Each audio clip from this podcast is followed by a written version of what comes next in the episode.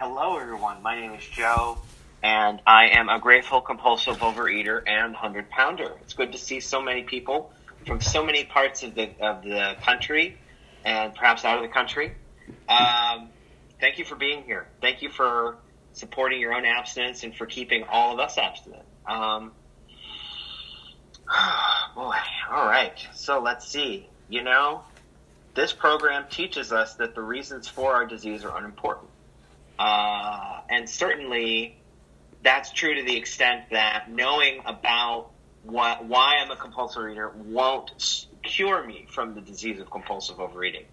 But it does help me to understand a, a, a little bit why, and maybe helps me avoid triggers or helps me to deal with my problems in an adult fashion, aka not using food as a tool.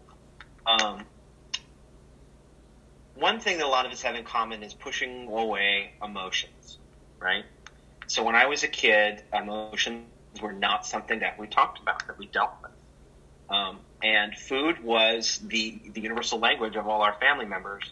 Um, I remember having, you know, sugary items before bed routinely and, you know, it, we, you know, my grandmother was kind of the person of like, a, you know, if you're sad, have a cookie kind of thing.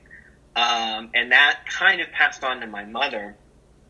Um, and um, she tried to control her own eating through self will, which didn't go well. Uh, and uh, she tried to do the same thing with me a little bit.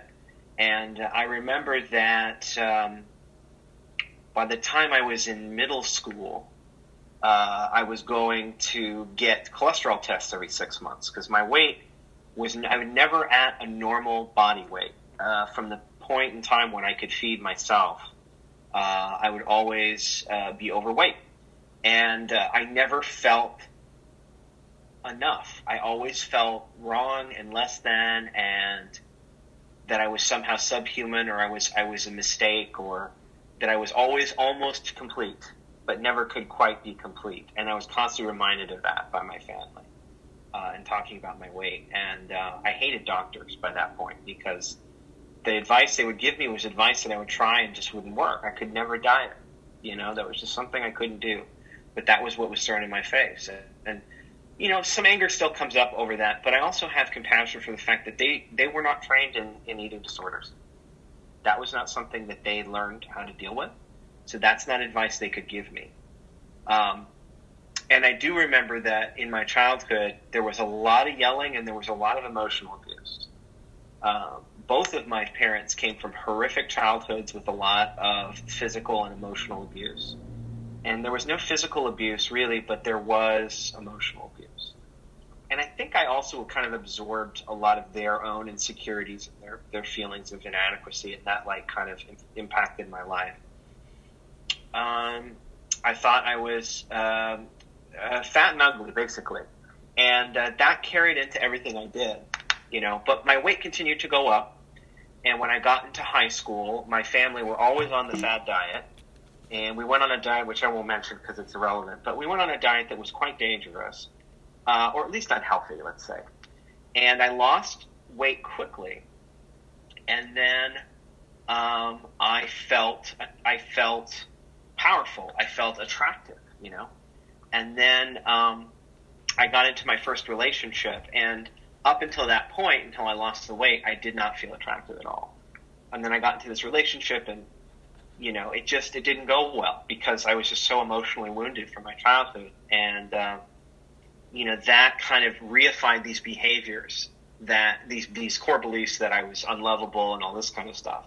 And so like that really ties into my body image because like with my body image, like I you know I was I could not disabuse myself from this notion that if I didn't look like the men in the magazines, then then I, I wouldn't find a partner, that I wouldn't be lovable, I wouldn't be physically attractive.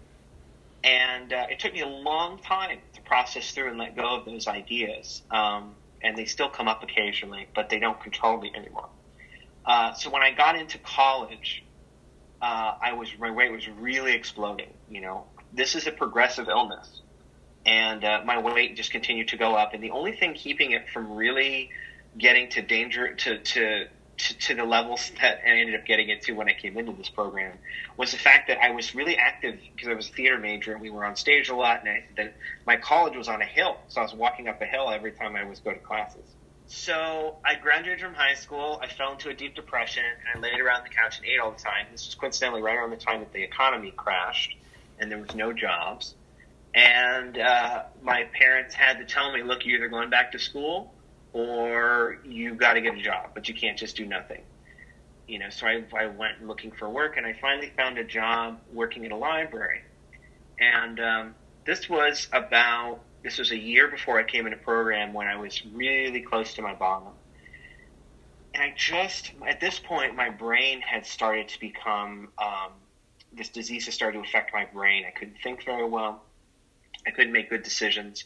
I had all the addict, classic addict behavior and uh, I nearly got fired from the job. And uh, I ended up being taking a demotion in order to keep my job. It was very humiliating, but it really was a wake up call because the job that I had gotten was not that complicated, but I couldn't handle this this small um, promotion and responsibility that I'd gotten at this job, uh, and um, I knew at that point that something was wrong. It was the first time I really kept an idea in my head that something was wrong. Because I'd had moments where I realized that something about my life wasn't right, but I would go back into the oblivion of the food and forget.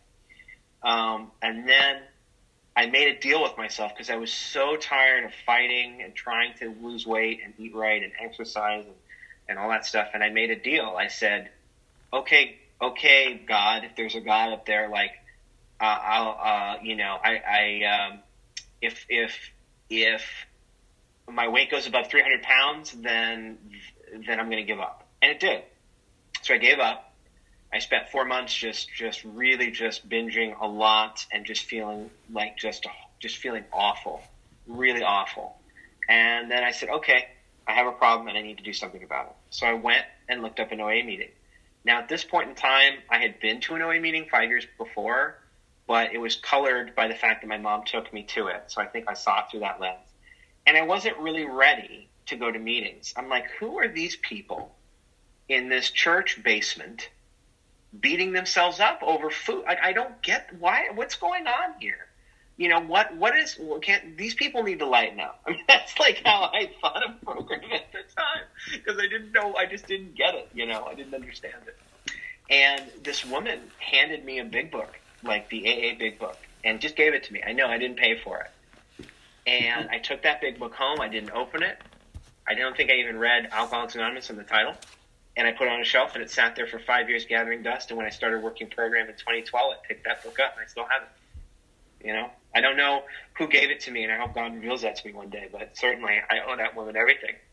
Um, so I don't worry anymore when a newcomer comes into a room and I talk to them about program about whether they stay in or not. It's like we planted a seed. They came in the room, they listened, we planted a seed, and it, and after that, it's up to them and their higher power. Um, so I started working the program, and I was exhausted that first year because I had been gorging myself with so many calories, and that um, my body didn't know how to take the calories it needed from a quote normal amount of food. I didn't know what a portion was or what an ounce was or half a cup. Like I didn't know this stuff, but I had to know it. So I started weighing and measuring because that's the structure I needed. And I learned what a normal amount of food was. And because the obsession had been lifted slowly but surely in my program, uh, I started to eat like a sane human being. And I lost over 100 pounds that first year, which is amazing physical recovery. But I was still the same guy with the same problem. You know, my problems had not gone away. And then it was time to start cleaning up the wreckage of my past. Um, and that requires sitting and listening to myself and sometimes just, just sitting quietly. And I want to read something out of For Today, which I read this morning, which really is apropos to what's going on with me right now. We are healed of suffering only by experiencing it to the full. Marcel Proust.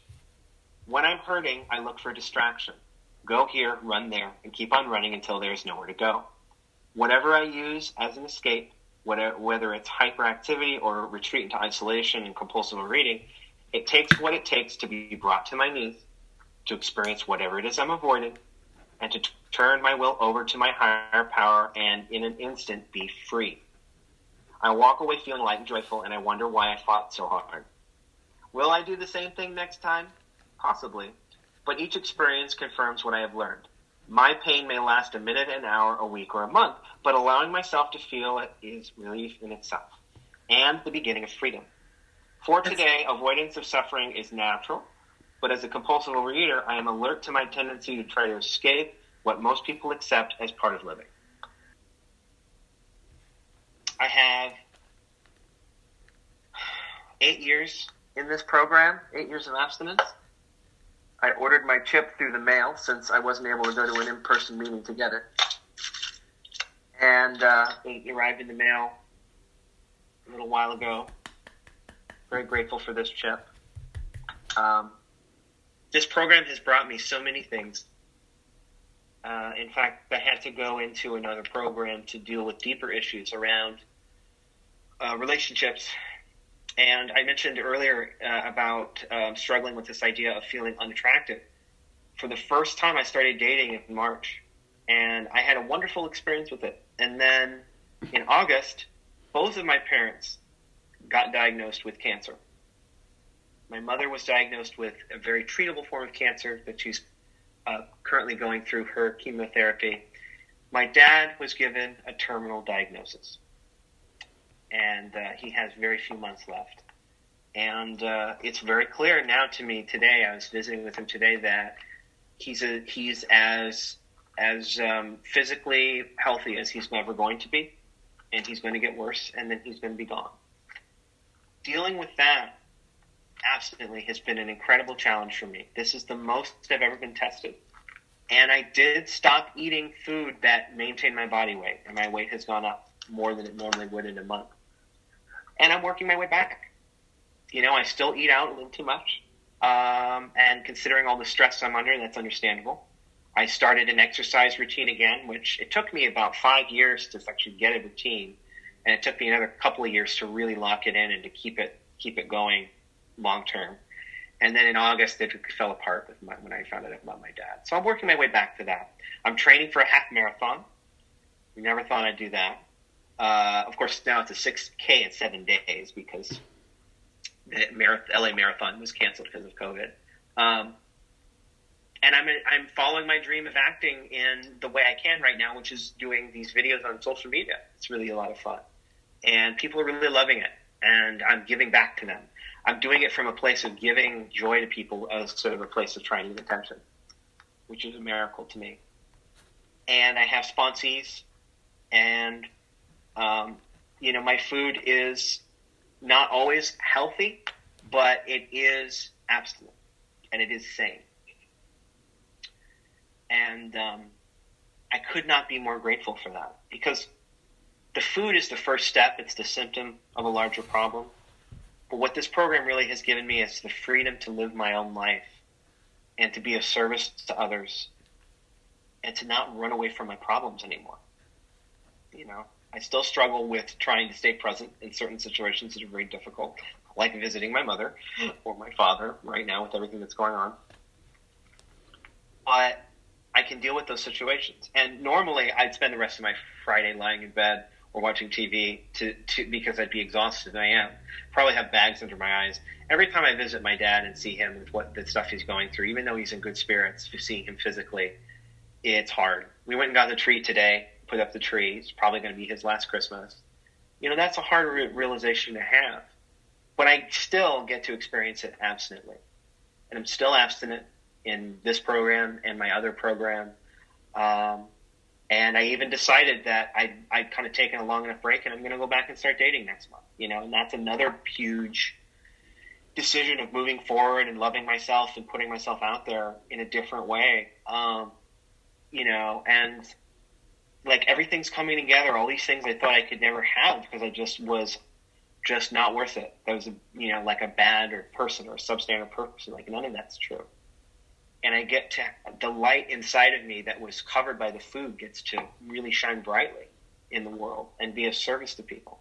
I mean, God, you know, I never thought that that would be something I could be. You know, if you show me the me I am now to like my 12 year old self, I wouldn't have believed it, you know?